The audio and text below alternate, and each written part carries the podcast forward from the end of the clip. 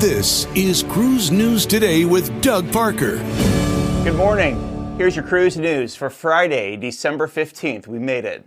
Passengers booked on Holland America's Nieuw Amsterdam cruise are facing a delayed departure this weekend due to severe weather off the coast of Florida and the Bahamas. The ship's return from scheduled dry dock maintenance has been postponed. Now, the vessel initially scheduled to leave Port Everglades tomorrow will now be delayed two days later until Monday, December 18th. Holland America Line has apologized for the inconvenience and is offering impacted guests a 100% future cruise credit and a 25% refund of the original fare.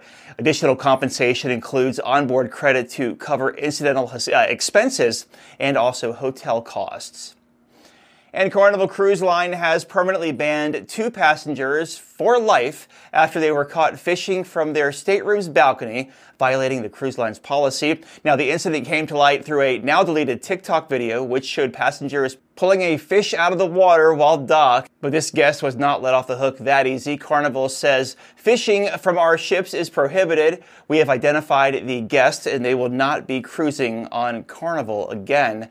Despite the original video's removal, it's still going viral on TikTok with millions of views.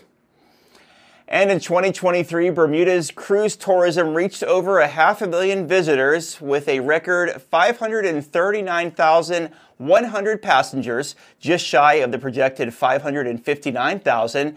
The increase was driven by NCL and Royal Caribbean, totaling 171 calls, with NCL making 84. Other cruise lines that brought guests in were Carnival, Disney, Scenic, Silversea, Saga, and Azamara, totaling 233 calls to Bermuda. And the photo of the week comes from Anne. Christmas time in Costa Maya, Mexico. Loving this tree here, Anne. Thank you so much for submitting it. You can send yours in. Doug at cruiseradio.net. All photos are subject to broadcast.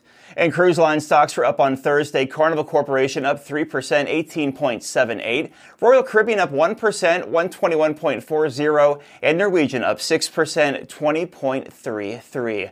If you have a lead on a story, you can send it our way. Tips at cruiseradio.net. Have yourself a great weekend. I'm Doug Parker with Cruise News Today.